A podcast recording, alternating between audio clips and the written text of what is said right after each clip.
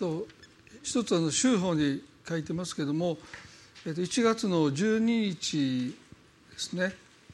えっと、堺大浜キリスト教会の礼拝とその午後の集会と13日の祝日は名古屋の神の家族グループというところの新年盛会と、えっと、次の日はですねそのグループの、えっと、霊性セミナーということで、えっと、今塩さんがあの日曜日はメッセージをしてくださいますあのまたぜひ覚えてお祈りしていただけたらと思いますそれでは今年、まあ、最後のメッセージということなんですけども以前にもこの「恵みのリズム」ということについてお話をしたと思いますが、えー、今朝も少しそのことを取り上げたいと思います。まあ、生活のリズムという言葉はよく耳にしますね。あの生活のリズムがえー、狂ってしまうと、まあ、体調を崩してしまうというですね、えー、ですから生活のリズムを守って、まあ、暮らしていくということがよく言われますけどもまあ信仰生活もこの恵みのリズムというものを私たちが本当に習得していくというか、えー、それはすごく大切なことだと思いますね。でこの恵みのリズムというものをですねえこの1年の終わりにもう一度ご一緒に考えたいな。そして2020年はますますこの恵みのリズムに生きる信仰生活になっていくことを心から願っています。でこの創世記の1の5に「神は光を昼と名付け闇を夜と名付けられた」夕があり朝があった。第一日とあります。ここで神様は光を昼と名付け闇を夜と名付けられたでもその次の表現がですね夕があり朝があったとあります本来は朝があり夕があったとなるはずなんですけどもまず夕方があって朝があったというふうになっていますね。で私たちの一日の概念は朝目を覚まして一日が始まり夜寝床につくことで一日が終わる。でもヘブライ的な時間の概念は一日は日没から始まりますね。ですから金曜日の午後3時にイエス様は十字架で息を引き取ります。そして日没をもって土曜日安息日がユダヤ人の安息日が始まるので有馬屋のヨセフは急いでその遺体を引き取って自分の持っていた墓にイエスを埋葬しますね。で急いでしなければならなかったのは安息日が金曜日の日没をもって始まるからです。ですから残された時間はまあおそらく数時間だったんだろうと思いますよね。ですからユダヤ人の時間概念はまさに夕方から始まって次の日の夕方前に日没前に一日が終わっていく。ですから何が違うかというと、まあ、私たちが目を覚ました時に今日すべき活動が私たちの前にあります。ああ今日もあのことしないといけないこれもしないといけないと言って活動がまず来ますね。そして一生懸命何とか仕事を終えてああ疲れた今日も一日頑張ったって言って私たちは休むわけですよね。よくこういうことを聞きました。月曜日になると皆さん憂鬱になる。月曜日の朝ですよね。まあ土日と休んでそしてああこの1週間また仕事だと思って、まあ、月曜日の朝多くの人が憂鬱になる。で牧師だけは別なんですね。月曜日の朝が休みなんで。ああ月曜日が来たって。まあなかなか月曜日あの会議が入ったりいろんなことが入ってなかなか休みは取れないんだけど、まあ、それでもですね日曜日から一番離れてるのが月曜日ですから精神的にはですねまたメッセージの時間が十分あるっていうので、まあ、基本的には月曜日が精神的には楽なんですよね。ですから、まあ、世の中の人というか一般にお仕事なさっている方の多くの方は、まあ、月曜日からまた1週間が始まるのでなんとなくああもうこの1週間大変だなそんな思いでまあ、1週間迎えていかれると思うんですけどもでも週の初めだって、ね、聖書は日曜日が初めなんですよね。ですから月曜日から始まるのと日曜日から始まるのと全然違います。リズムっていう意味においては違いますね。聖書の概念は日没からですからまず休息することから一日が始まります。そして休息して活動へと私たちが向かっていく。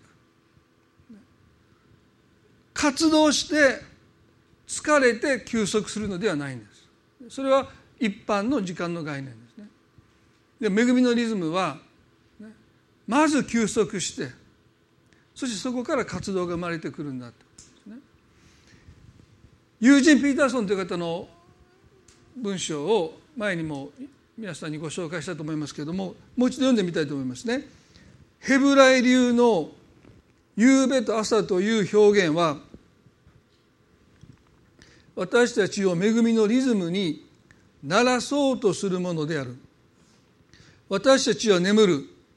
そうすると神がその働きを開始される。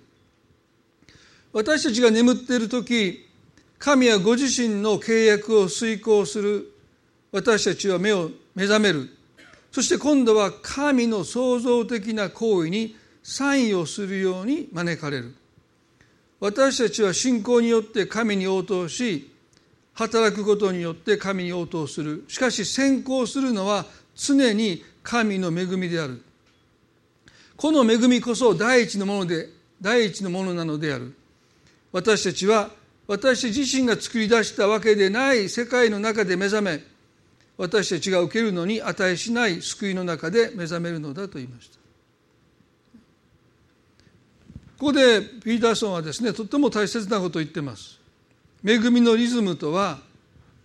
いつも神様の恵みが先行しているんだっていうことです、ね、活動があって私たちが一生懸命頑張ってそしてどうしても自分でできない時に神様助けてくださいって言うんじゃなくて実は神様がすでに働いてくださるその働きに私たちが招かれてるんだっていうことなんですね。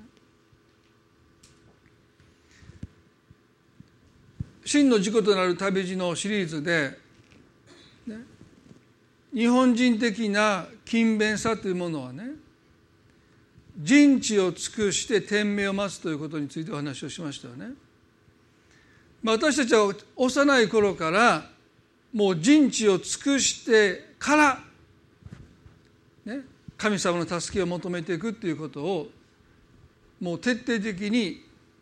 教えられたんじゃないかなと思うんですね。例えば子供が勉強していて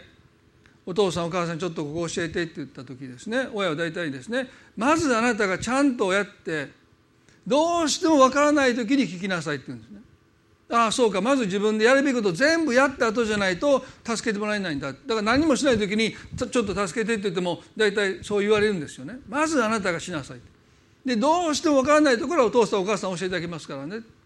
ですから私たちはもう子供の頃から人知を尽くしてからじゃないと神様に頼れないという、まあ、そんなふうにもう染みついてる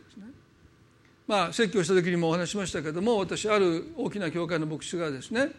メッセージの中で皆さん信仰とは人知を尽くして天命を待つことなんですよって言ったからね。もう YouTube に突っ込みましたよ僕。おいおいって。ね。でももう大きな教会の牧師さんだったと牧師さんですらですねクリスチャンっていうのはまず人知を尽くさないと。そんな最初から神様神様って頼るんじゃなくてまずあなたがやるべきことやったともうどうしてももう私の力が及ばない時に神様助けてくださいっていうのが信仰だっておっしゃってる、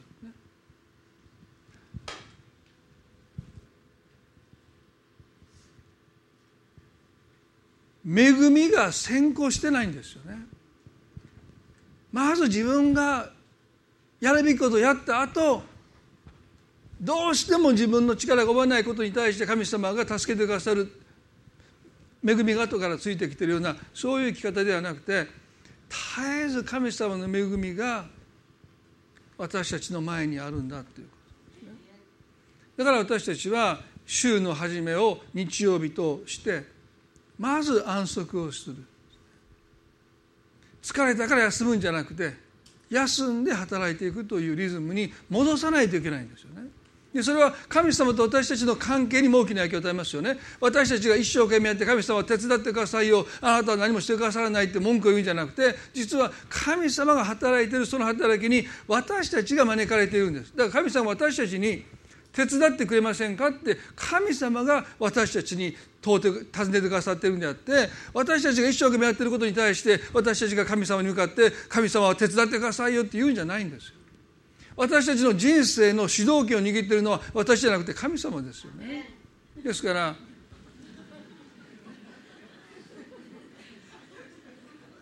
笑うとこじゃないですよね本当そうですね。ねだからこのリズムっていうのはねちょっとした違いなんですよ実は。ね、まあ僕はあの音楽よく知らないのでその手拍子する時のね手拍子がそのアメリカとかゴスペルの手拍子と日本の演歌の手拍子違うみたいですね、まあ、ニューライフで何人かの人は演歌でまだ手拍子してる人がおられますよ。それだけは分かるんです。後でこうなんかねこうだからちょっとリズムが違うんですからちょっとご自分のことを顧みてくださってあの違う手拍子をあの覚えてくださればいいなと思うんですけど。でも一見分かんないですよ。こうやってやってるだけだからね。ですから恵みのリズムだって日曜日が最初なのか月曜日が最初なのかどうでもいいっていう人いるんですよ。ね、その別にどうでもいいじゃないですか何の意味があるんですかって。でもリズムってそういうもんなんですよ。何が先行するのか。神様の恵みっていうものが絶えず私たちの前にあるのか後ろにあるのか。なぜ夕があり朝があったという聖書がこの時間の概念を逆転させたのかというのは、ね、まさに天命を待ってから人知を尽くしていくというのが皆さん私たちの信仰の恵みのリズムですよね。ヨハネの6章にそのことをイエス様は、まあ、恵みのリズムということを知らなかったけども弟子たちにこのことを教えられた。それは先行する恵み。夕があり朝があるというこの時間の概念をイエスはあるチャレンジを与えることで弟子たちに教えようとなさいました。ヨハネの6章の一節でその後イエスはガリアの泉すなわちテビリアの泉の向こう岸へ行かれた。大勢の人が大勢の群れがイエスに付き従っていた。それはイエスが病人たちになさっていた印を見たからである。イエスは山に登り弟子たちと共にそこに座られた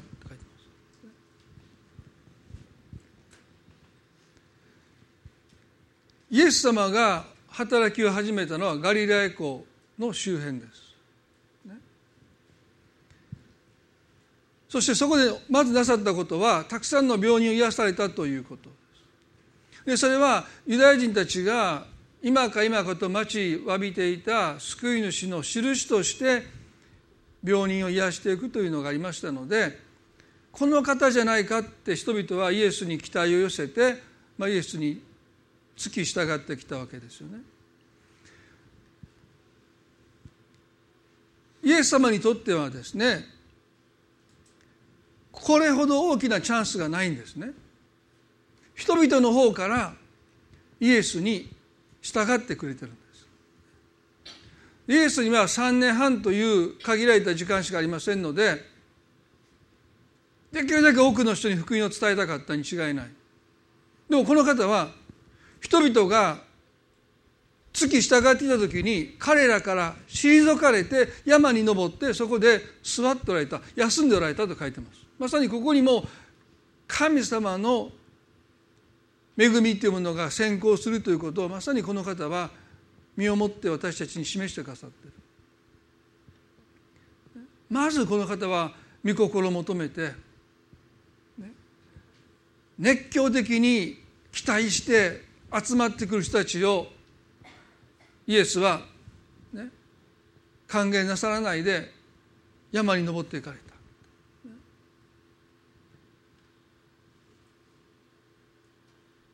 この箇所で私たちはイエスという方が限りなく精力的に活動なさったにもかかわらず本当に疲れることなくですね燃え尽きることなくその使命を全うされていった秘訣がここにありますよね。退いていかれた。そして次にこんなことをピリポにおっしゃるんですね。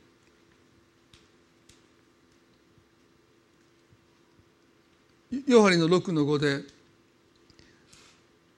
イエスは目を上げて大勢の人の群れがご自分の方に来るのを見てピリポに言われた。どこからパンを買ってきてこの人々に食べさせようかとおっしゃった。どこからパンを買ってきてこの人々に食べさせようかとおっしゃった。まあ男性だけで5,000人って書いてますから、まあ、女性子供たちを入れると、まあ、2万人以上がいたんだろうと言われますね。ですから2万人の給食の責任というか、ね、どこからパンを買ってきて彼らに食べさせようかとおっしゃった。ピリポがその群衆を見た時に圧倒されたと思います。マタイはおそらくこの後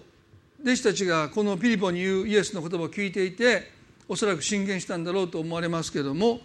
こんなことをイエスに言うんです。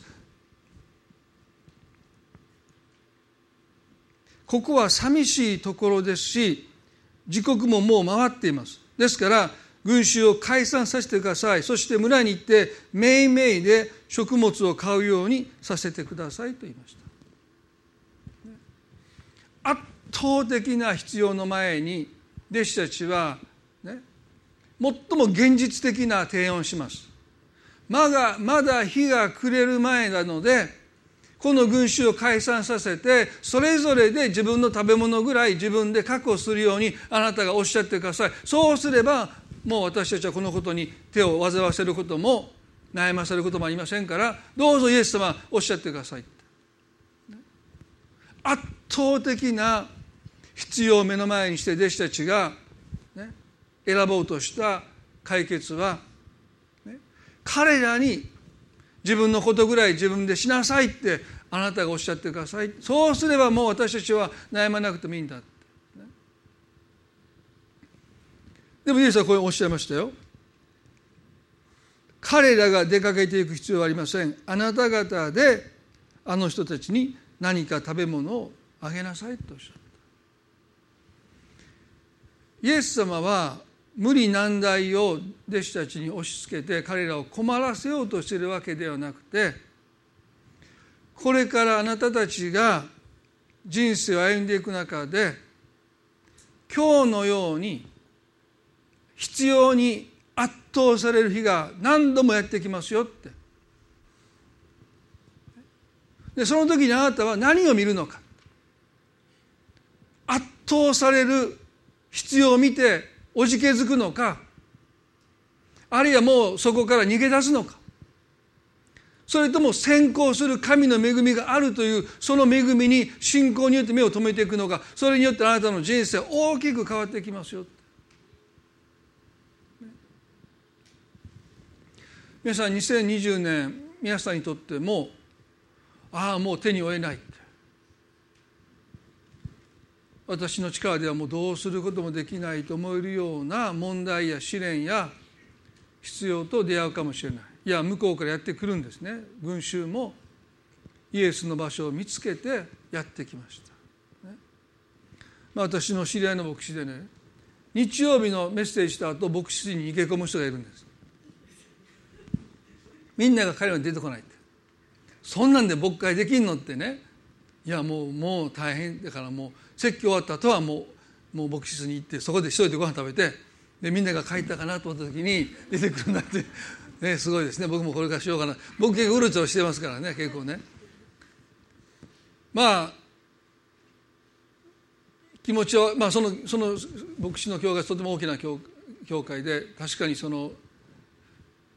次から次からいろんなね悩みを打ち明けられたらもう倒れてしまうという思いでやっていられるのかもしれませんけれども、ね、でも2020年私たちの人生に私たちが願わなくたって向こうからやってくる問題があるし必要がありますね。でその時に私たちはどうその問題と向き合うのかということ。ピリポはこう言いました。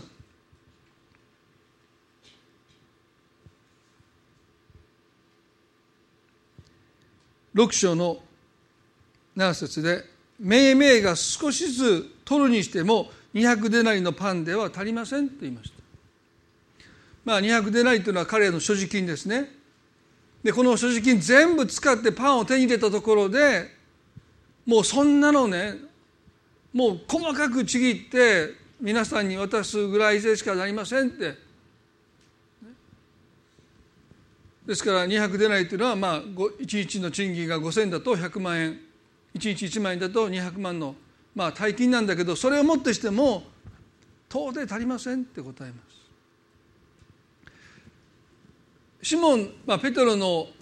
兄弟のアンデレはですねこの少年のことを6の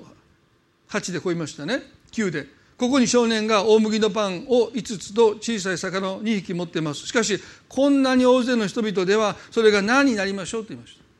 こんなに大勢の人々ではそれが何になりましょうって、ね、5つのパンと2匹の魚ぐらい全く何になるんでしょう。だからもう逆に見せんなと。もうしまっておきなさい。どっかあなたが隠れて食べなさいっていうぐらい言いたかったんでしょうね。皆さんまさにこの経験は私たちもする経験ではないかなと思うんですね。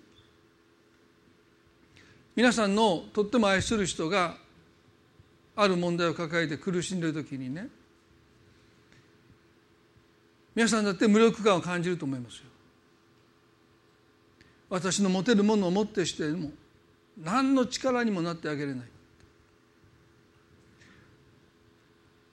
でなぜイエスが弟子たちにそのことをね経験させようとなさったのかは牧師としてよくわかりますね。今まで私自身ね喪失の悲しみとか苦しみの中でいる人に一言も声をかけてあげれないというですねまあかけようと思えばかけれるんだけどかける前にもうその言葉が陳腐というかですねありきたりの言葉でしかないという思いになってやっぱりもう黙ってしまう。でこんな何十年もメッセージしててもですよね聖書の言葉をそれなりに知ってたとしても何になるんだろうかという思いに言葉を飲み込んでしまう。ね、弟子たちだってこの後たくさんそういう経験をしていくと思うんです。どんなに自分を訓練してどんなに学んだとしてもやっぱり人が人生で経験する悲しみの前ではもう熟練のカウンセラーだって精神科医だってそんな悲しみを慰めてあげるような言葉なんか出てこないんですよね。もう一緒に泣くぐらいしかできないだから聖書は喜ぶ者と共に喜び泣く者と共に泣きなさいというのはそういうことなんだろうと思いますけども弟子たちはこの必要から逃げようとします。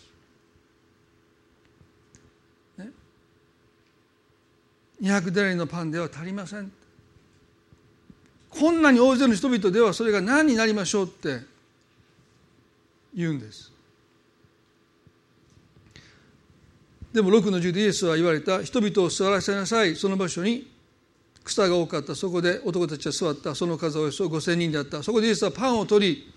感謝を捧げてから座っている人々に分けてやられた。また小さな魚も同じようにして彼らに欲しい欲しいだけ分けられた。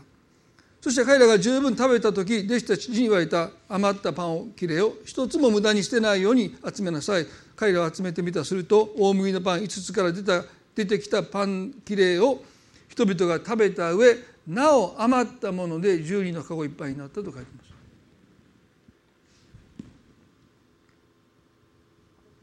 イエス様は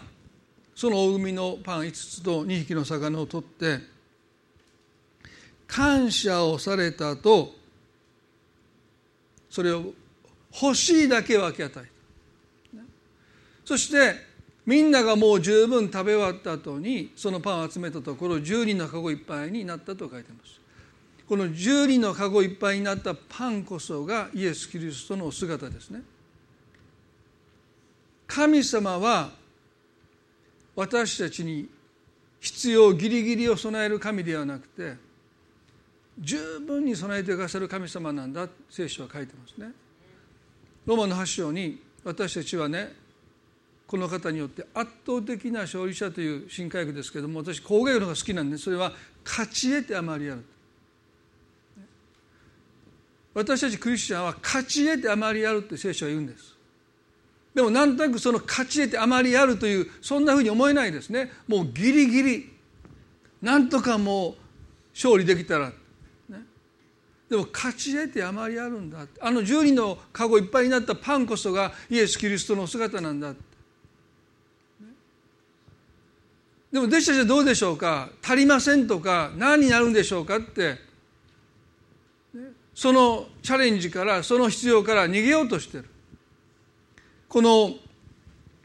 先ほど見しましたピリピの6の6の中でね最もイエスはピリピを試してこう言われたのであった。イエスはご自分ではしようとしていることを知っておられたからであると書いてます。すなわちねイエス様はすでに神様の恵みが先行していて彼らを満たしただけじゃなくて十人の籠いっぱいにパンが余るほどの備えを恵みを神様が用意してくださっているその恵みを信仰によってご覧になったということなんですね。でも弟子たちは神の恵みを先行しているもうすでに用意されている神の恵みを見ていません。自分たちの持っている所持金を見てまた少年の持っているパンを見て彼らは私たちには到底無理ですって全然足りませんって。話になりませんって。そんなふうに言ってる、ね、皆さんすごくねこの歌詞を読んでいて思うことはね5つのパンをどうやって分けたら2万人の人たちがお腹いっぱいになってそしてどんなに水で増やしたのか。ね。なんかなんか特別な金を言ってどんどん膨らんでいった。聖書ね一切書いてないんですよ。興味ありますよね。どうやって増えていったんだろうって、ね、皆さん私たちね神様の恵みってものは先行してるので時が来るまで私たちの目に見える形で私たちの人生に介入してこないんですね。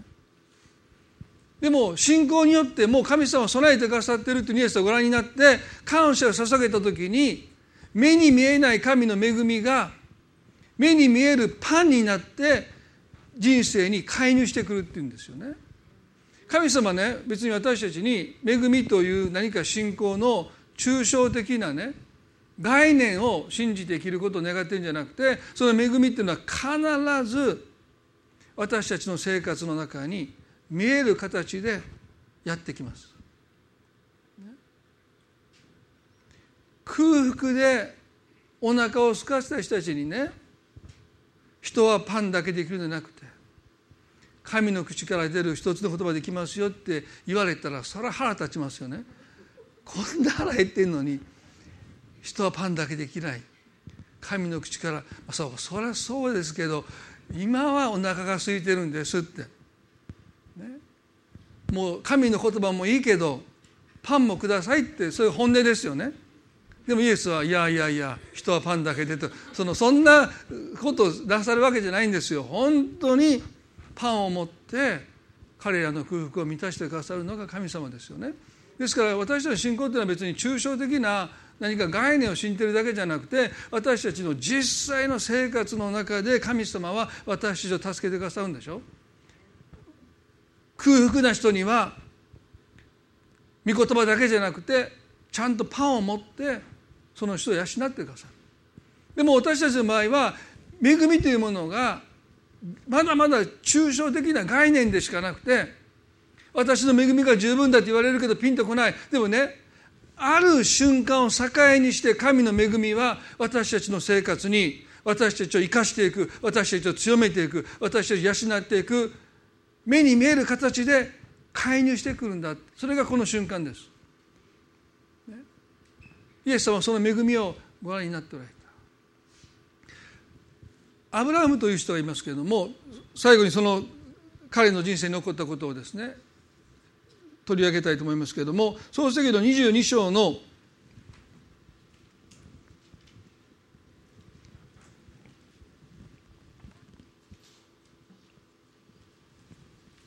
一節に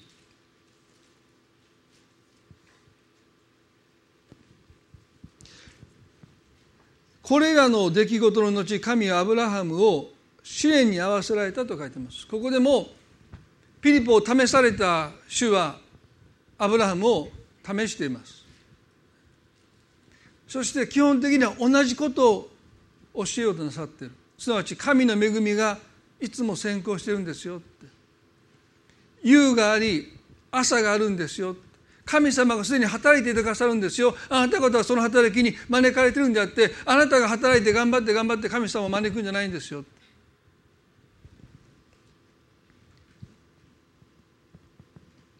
神は彼に「アブラハムよ」と呼びかけられると彼は「はいここにおります」と答えた。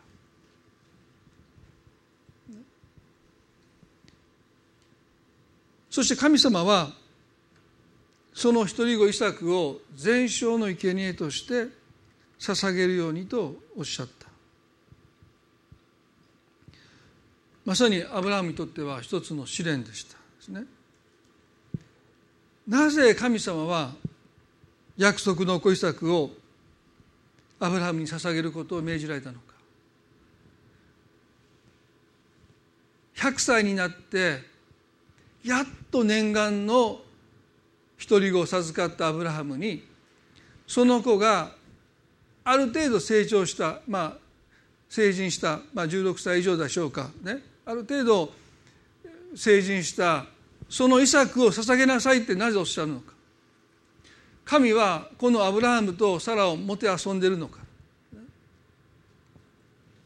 25年間待って待って待って待ち続けてやっと約束の子を神様から授かってそして当時はねその生まれた子供が成人していく、まあ、その率っていうものがある学書によれば、まあ10%以下だったじゃないかって。10人子供が生まれたらそのうちの1人ぐらいしか成人しなかったんじゃないかって。もうちょっとした病気で死んでいくわけですからね。ですから一人子。この子が私の跡取りになる確率は10%を切ってる。90%はもう途中で病気で死んでしまう。怪我で死んでしまう獣に殺されて死んでしまう、まあ、いろんな危険がありましたですからもうアブラハムは、ね、このイサクが病気にならない怪我をしない獣に襲われない、ね、もう無事に成人してくれるそして世継ぎになっていく後継ぎになっていくことに非常にとらわれていきます。彼は神の恵みのリズムをそこで失っていくんです。人事を尽くしてやるべきことをやり尽くしてそうじゃないと落ち着かないそうじゃないとや休まらないって。いつもいつもこのイサクが元気なのか顔色が伺ってます。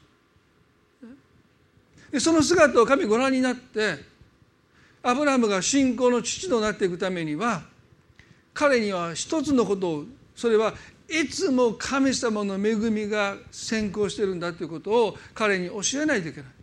でそのために神が願われたことはあなたの一人子イサクを全焼の生贄として捧げなさいという。でもこのイエス神の要求は決してアブラハムを苦しめることが目的ではないしもて遊ぶことも目的じゃないですね。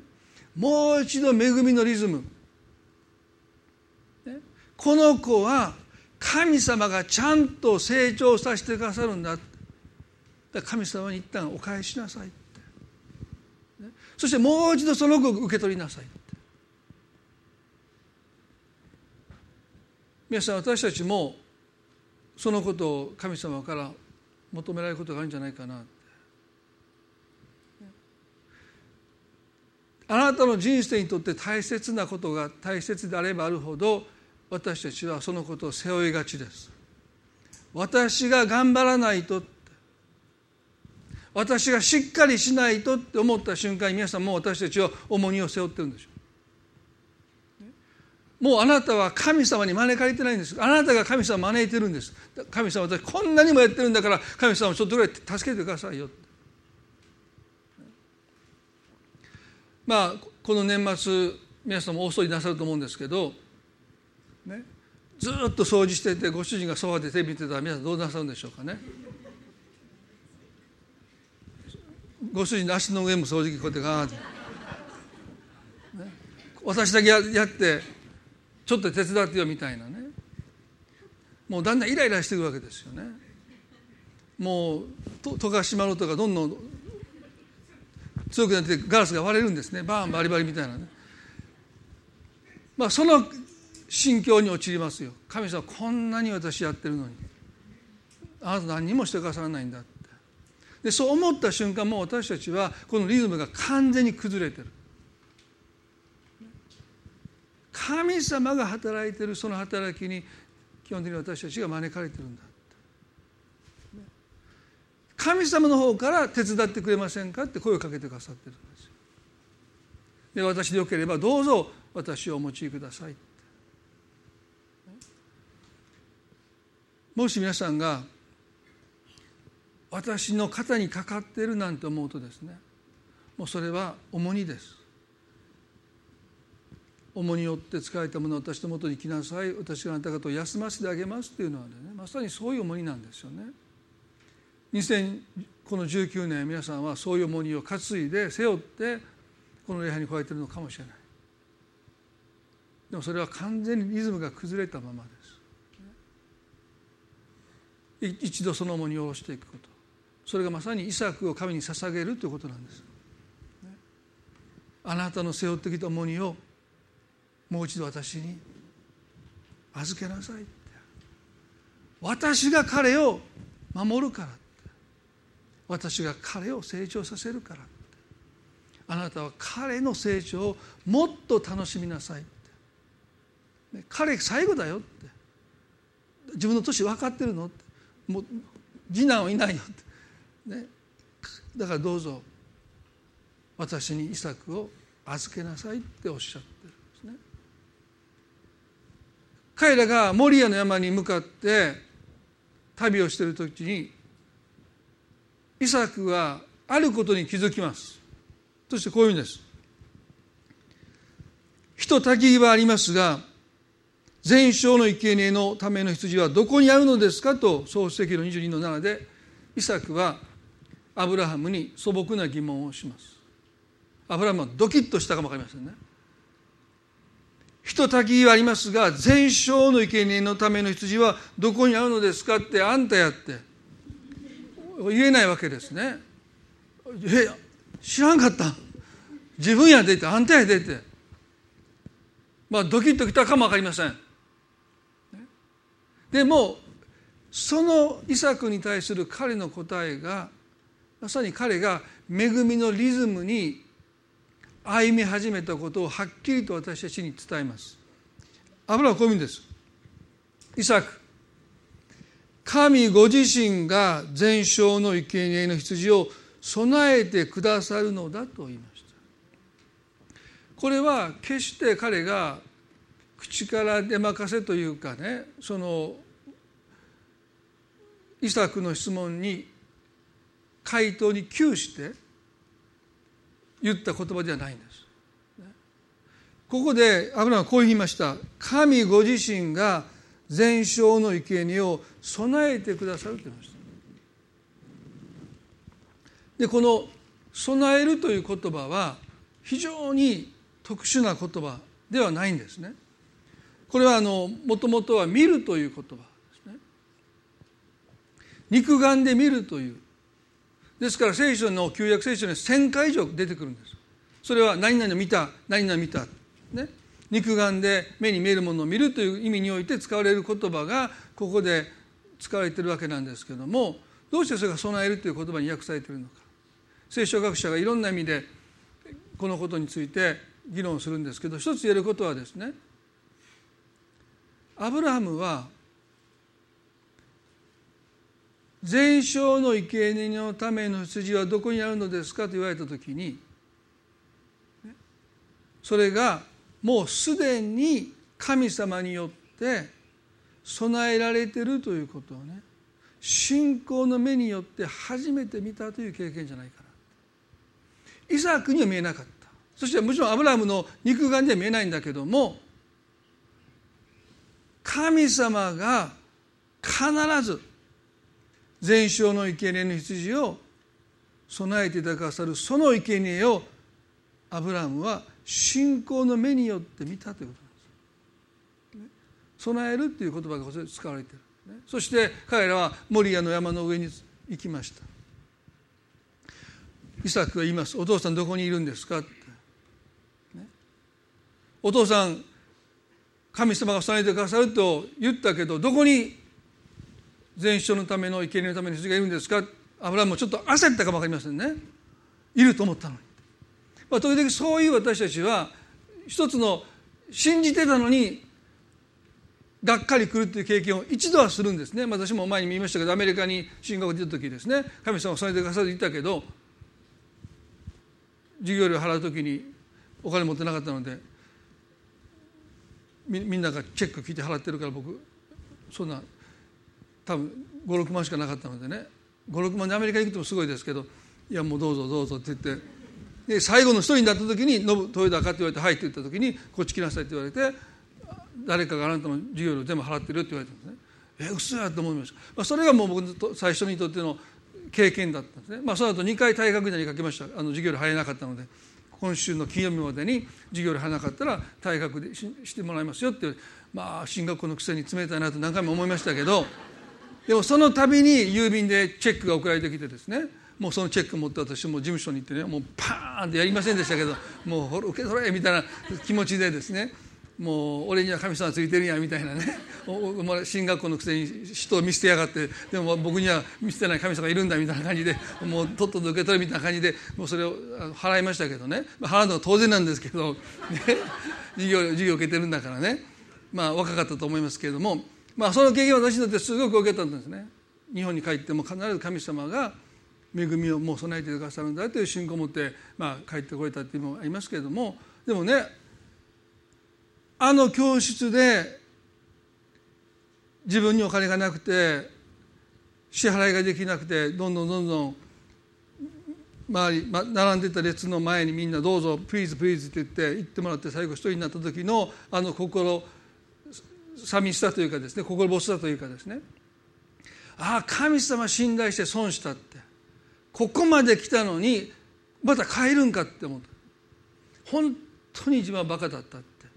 もうなんかすごくその時ね落ち込んだんですね。でもすぐに授業料全部払えてますって言われてですね神様ごめんなさい ですぐに謝りましたけど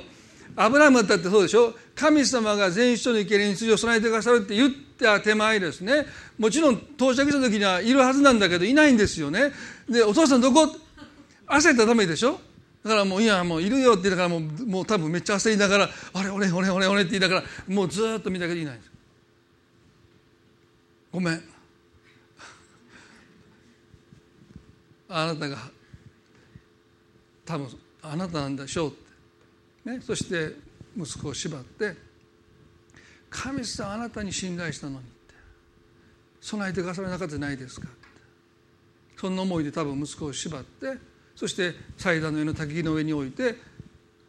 刀で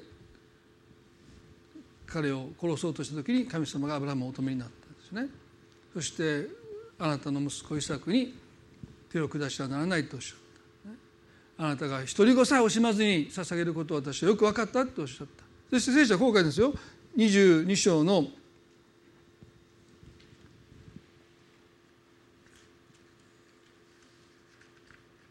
13節でアブラハムが目を上げてみると見よ角を藪に引っ掛けている一頭のお羊がいた。アブラハムは行ってそのお羊を取りそれを自分のこの代わりに全焼の生贄として捧げた。ここでねアブラハムが目を上げて見るとというこの言葉が先ほどの同じ言葉が使われてるんですね。どういうことを聖書が私に伝えてるかというとモリアの山に行く前に彼は信仰によって神様が全焼の生贄の羊を必ず備えてくださると信仰によって見ました。でもモリアの山の上に行った時には、その羊はそこにいなかったで、もある瞬間どこからともなく現れたのかわからないけれども角を藪に引っ掛けた一頭のオスの羊がそこにいたんです。でその一頭のオスの羊は実はずっとそこにいたのか。ね、私はそう思います。神の恵みとしてもう神が備えてくださったけどもアブラハムの肉眼ではそれは見えなかった。でもあることを境に目を開けた時に彼の目でそこに一頭のお羊がいるのを見たということですよね。すなわち私たちが信仰によって神様が私たちに必要なものをもうすでに用意してくださってる備えてくださっているのを見ます。でもこの肉眼で見るそれは私たちが思った時に見えないかもわからない。期待した時に神様が見える形でその恵みを形にしてパンにして助けにして経済にして健康にしていろんな形にして私たちに与えてくださらない。私たちががっかりするかもわからない。でもねちょうどいい時にもうその瞬間しかない瞬間に神様の恵みは形を持って私たちの人生に介入するんです。あなたが出会わなければならない人とその瞬間出会うんです。その必要に私たちは預かっていくんです。だから私はこう思うんですね。藪に角を引っ掛けた一頭の牛はアブラハムとイサクがモリアの山に到着した時にすでにそこに備えられていたと思います。ただこの目では肉眼の目では見えなかった、でもアブラハムは信仰によって見ていた。皆さんね2020年が私たちにとってどのようなチャレンジの年？あるいは試練があったり必要があったり、ね、でも神様はもう私たちの人生において私たちのもとにやってくるありとあらゆる必要や試練や困難に対してもうすでに備えていてくださってるそして私たちはまずそれを信仰の目によって見ていかなきゃならないんじゃないかな。そしてある瞬間を境にそれがこの目で見える形で皆さんの人生にある形を持ってその恵みは介入してきます。そしてアブラハムはそれを受け取って全書の生贄として神に捧げていったまさにこのモリアの山こそがあのイエス様が殺されたあのゴルゴダの丘その山そのものですよね。まさにあの角を藪に引っ掛けたオスの子羊は将来私たちの救いのために備えられる神の子羊になるキリストの象徴です。このことをもってアブラハムはねこの場所をこういうふうに言いました。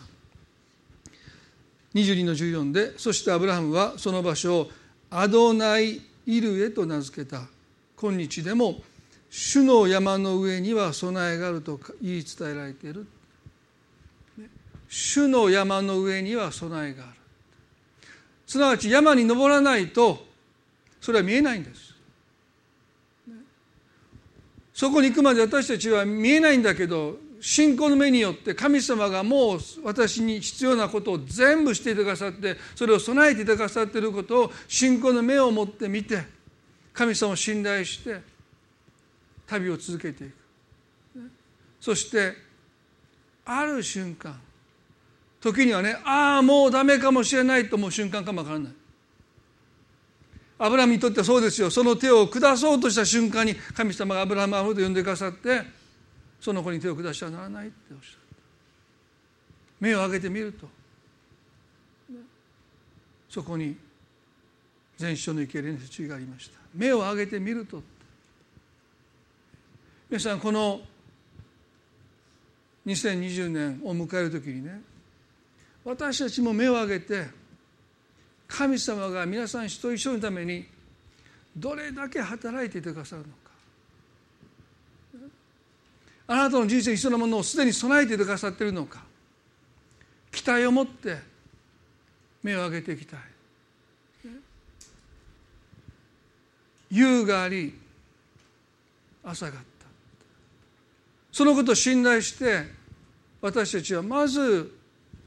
心と体を休息してね2020年私に人生にとって全ての必要はもうすでに備えられているんだということを信頼しつつこの1年を終えていきたい。そしてこの恵みのリズムの中に2020年より力強く生きる私たちとなりたいなと思います。一言お祈りします。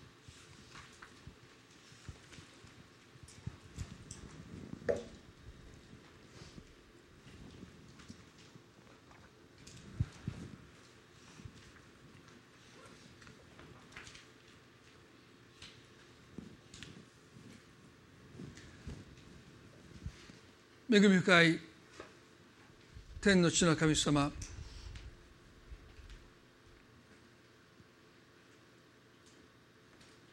重によって疲れた者を私のところに来なさいとおっしゃっ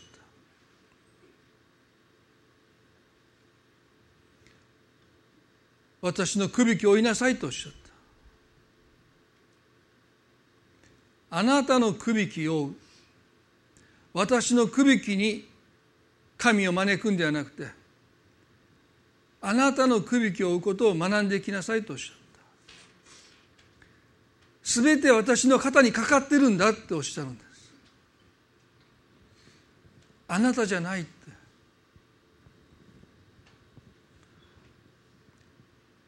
神は私たちに何もしなくていいとおっしゃらない。ただ順番です。天命を待って人知を尽くしなさい。安心してから活動しなさい。安心するために一生懸命働いたらダメだって。それはあなたを駆り立てていくって。不安を解消するために一生懸命してはダメだって。ますます不安は大きくなってくるまず安心してから生きなさい。信頼してから働きなさいって。夕があり朝があります。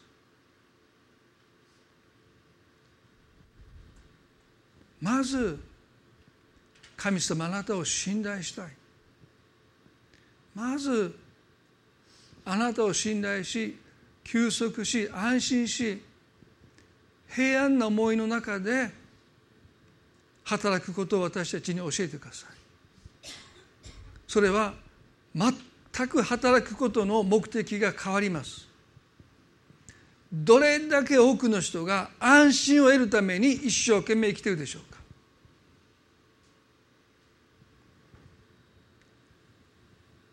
私があなた方を休ませてあげますと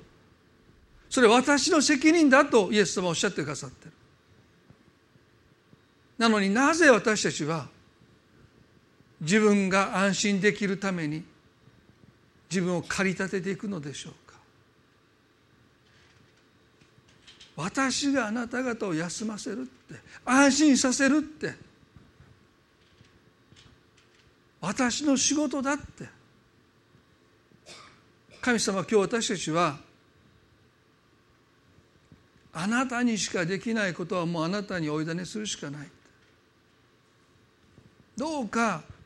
私があなた方を休ませてあげるとおっしゃったその言葉の前に私たちはもう一度へり下ってあなたから平安をいただいて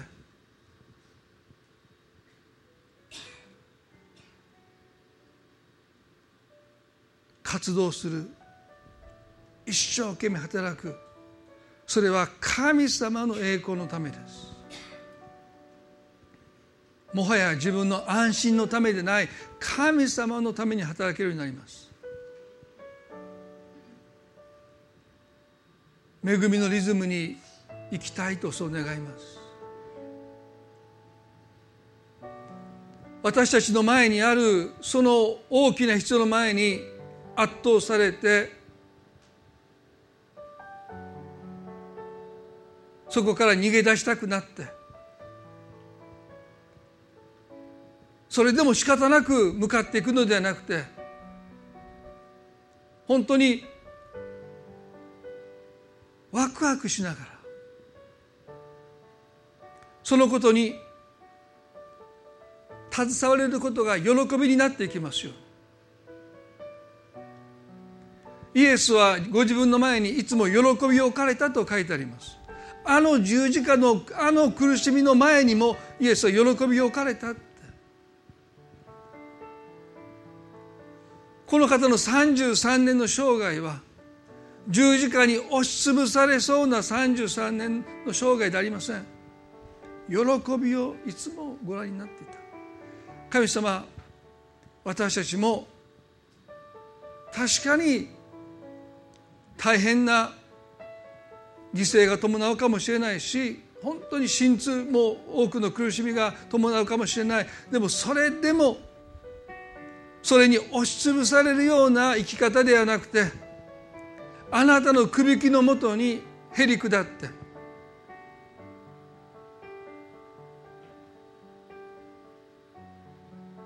その先に喜びを見ながらそのことに携われることに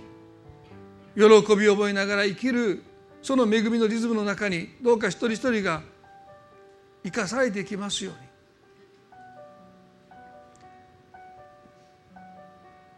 まずこの一年の終わりに際してもう一度あなたの恵みがもう2020年すでにあることを覚えて心から感謝します。あなたに会って安らぐことができますように。主は私の羊飼い私には乏しいものがありません。私たちの告白となりますように。この一年の歩みを神様は心から感謝いたします。昨日も今日もいつまでも変わらない主が明日も共にいてくださることを感謝し愛する私たちの主イエスキリストの皆によってこの祈りを見舞いにお捧げいたします。それではどうぞ皆さん立ち上がっていただいて最後に賛美をいただきたいと思います。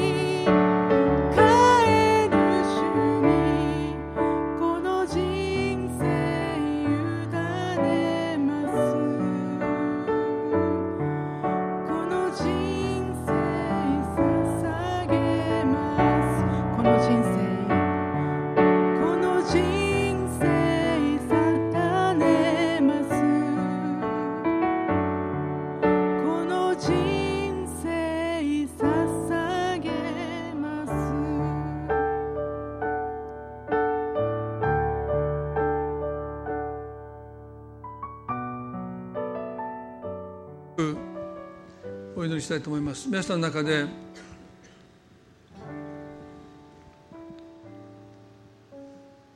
神様がアブラハムにイサクを捧げなさいとおっしゃったようにあなたにとってのイサクを神様今日もう一度私に委ねなさいとおっしゃっているように思います。それがあなたにとってかけがえのないものであればあるほど大切なものであればあるほどあなたの重荷になっている。でも神様はそんなふうにアブラハムはイサクと接してほしくなかった。神様の約束が重荷になってる。